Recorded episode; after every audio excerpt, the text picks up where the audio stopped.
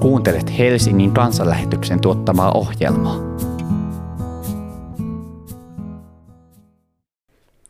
Armo teille ja rauha Jumalalta meidän Isältämme ja Herralta Jeesukselta Kristukselta. Tänään meillä on aiheena tuhoisa maailman rakkaus ja tekstinä ensimmäisen Johanneksen kirjeen toisen luvun jakeet 15.17, jonka luen. Älkää rakastako maailmaa, älkää sitä, mikä maailmassa on. Jos joku rakastaa maailmaa, isän rakkaudella ei ole hänessä sijaa. Sillä mitä kaikkea maailmassa onkin, ruumiin halut, silmien pyyteet ja mahtaileva elämä, se kaikki on maailmasta, ei isästä. Ja maailma himoineen katoaa, mutta se, joka tekee Jumalan tahdon, pysyy iäti. Edellisessä jaksossa apostoli Johannes on muistuttanut meitä siitä, että syntimme on anteeksi annettu Jeesuksen nimen tähden.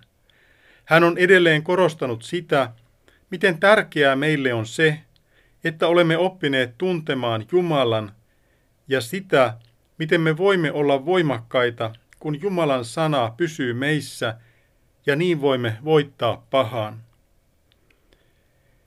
Kun hän on tässä aiemmin kiinnittänyt meidän mielemme hyviin asioihin, niin nyt hän siirtyy varoittamaan pahoista asioista. Johannes ei siirry puhumaan yksittäisistä pahoista teoista, joita emme saa tehdä, vaan hän puhuu sisimmästämme. Ketä tai mitä me rakastamme. Johannes kehottaa meitä olemaan rakastamatta maailmaa sekä sitä, mikä maailmassa on. Miksi me emme saa rakastaa sitä, mikä maailmassa on? Jos me rakastamme maailmaa, me emme rakasta Jumalaa. Ja se, mitä me rakastamme, ratkaisevalla tavalla ohjaa elämäämme. Meidän elämämme täyttyy asioista, jotka liittyvät siihen, mitä rakastamme. Jos me rakastamme tätä maailmaa, teemme elämän valintoja, ikään kuin tämän maailman asiat olisivat kaikkein tärkeimpiä. Silloin päämäärämme on saada tässä ajassa mahdollisimman paljon. Se ohjaa meidät itsekkääseen elämän malliin, eikä Jumalan rakkaudella ole meissä sijaa.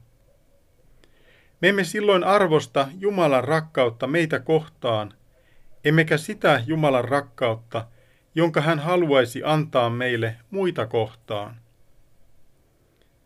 Tämä on jyrkässä ristiriidassa Jeesuksen oman esimerkin kanssa.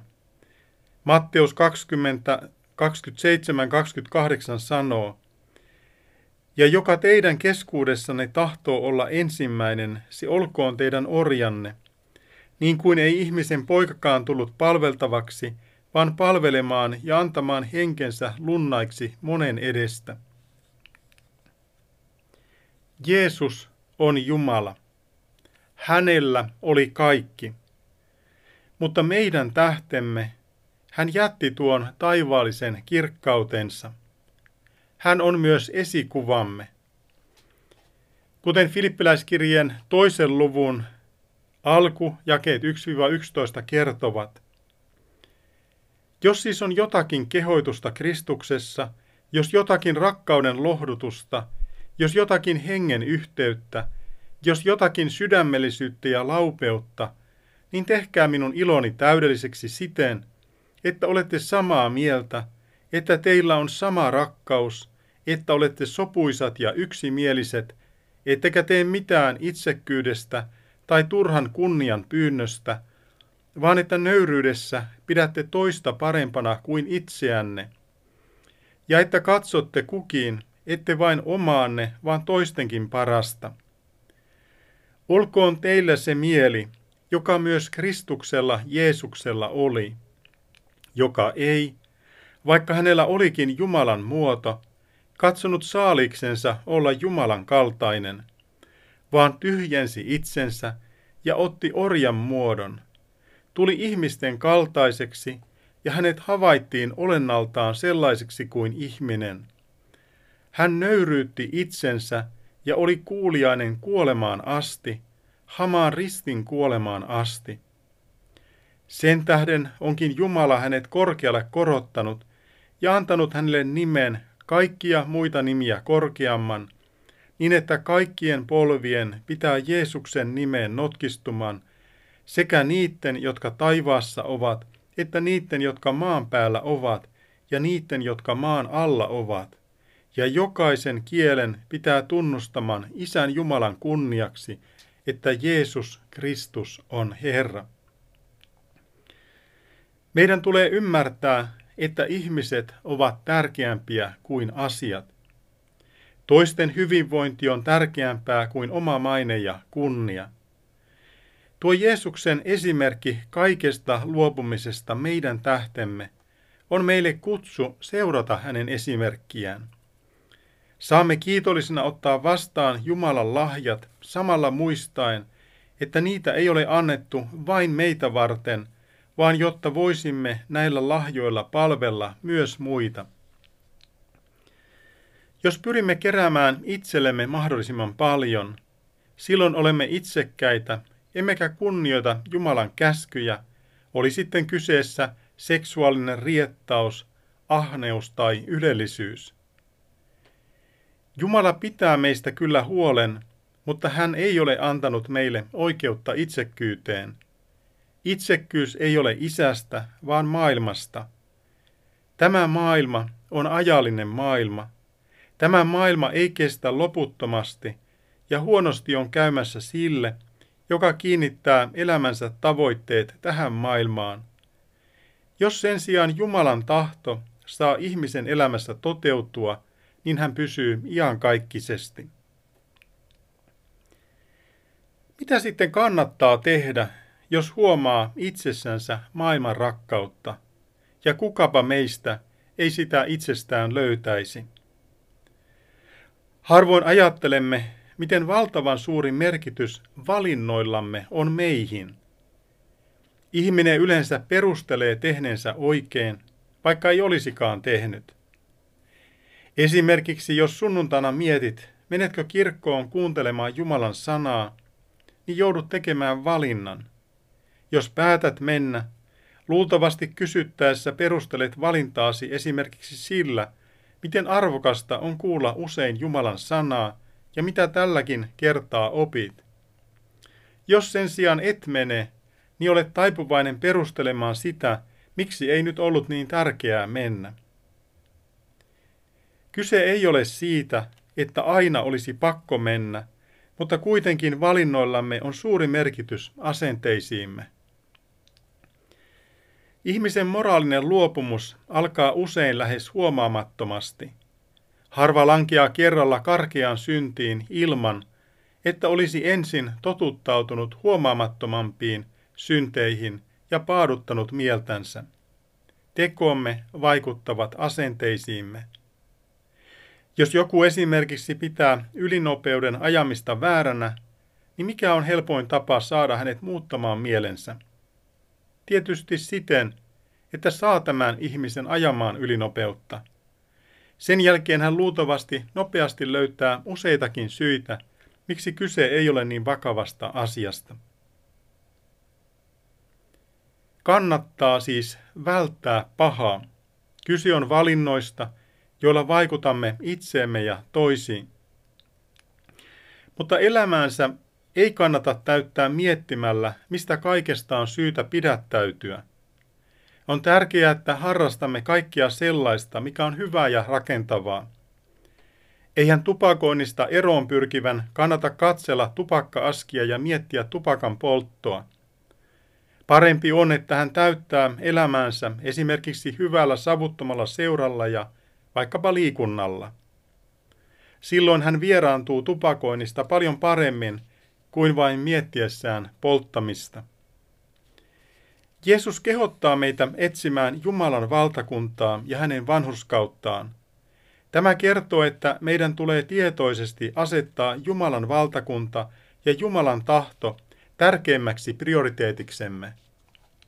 Meidän tulee ymmärtää, ettei Jumalan valtakuntaan pääseminen ja hänen hyvän tahtonsa tapahtuminen meidän elämässämme ole mitenkään itsestään selvää, vaikka Jumala tahtoo meidät tehdä osallisiksi niistä. Millä minä täytän sydä, sisimpäni? Sitä kannattaa aika ajoin miettiä, jotta ymmärtäisi tehdä viisaita valintoja. Ovatko valintasi sellaisia, jotka vievät sinua lähemmäksi Jumalaa vai kauemmaksi hänestä?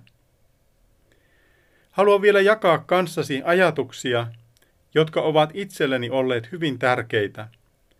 Reilut kymmenen vuotta sitten kuulin opetuksen, jossa puhuja totesi, että me haluaisimme usein tehdä Jumalalle suuria asioita, mutta Jumala vaikuttaa olevan kiinnostuneempi meidän arkisesta elämästämme kuin noista suurista teoistamme. Puheensa lopuksi puhuja esitti kolme haastetta, jotka ovat siunanneet omaa elämääni suuresti.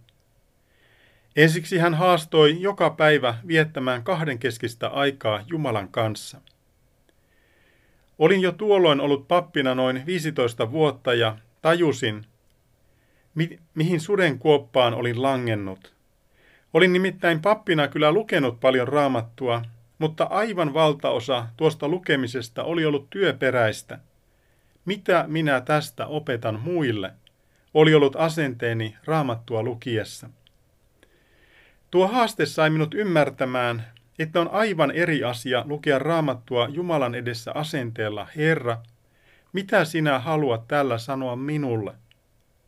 Kuin kysellä, mitä Herra kyseisellä tekstillä haluaa muille puhua. Koen, että tämä uusi tapa kiinnittää huomiota kahdenkeskiseen aikaan Jumalan kanssa on avannut raamatun aarteita aiempaa syvemmällä tavalla itselleni. Toiseksi puhuja haastoi varaamaan joka päivä vähintään 30 minuuttia hyvälle kirjalle. Tähän pyrkiessäni sain ymmärtää, että on hyvä pohtia, mitä Jumala haluaa minun lukevan seuraavaksi, ja käsittämättömän hyviä kirjoja onkin löytynyt paljon.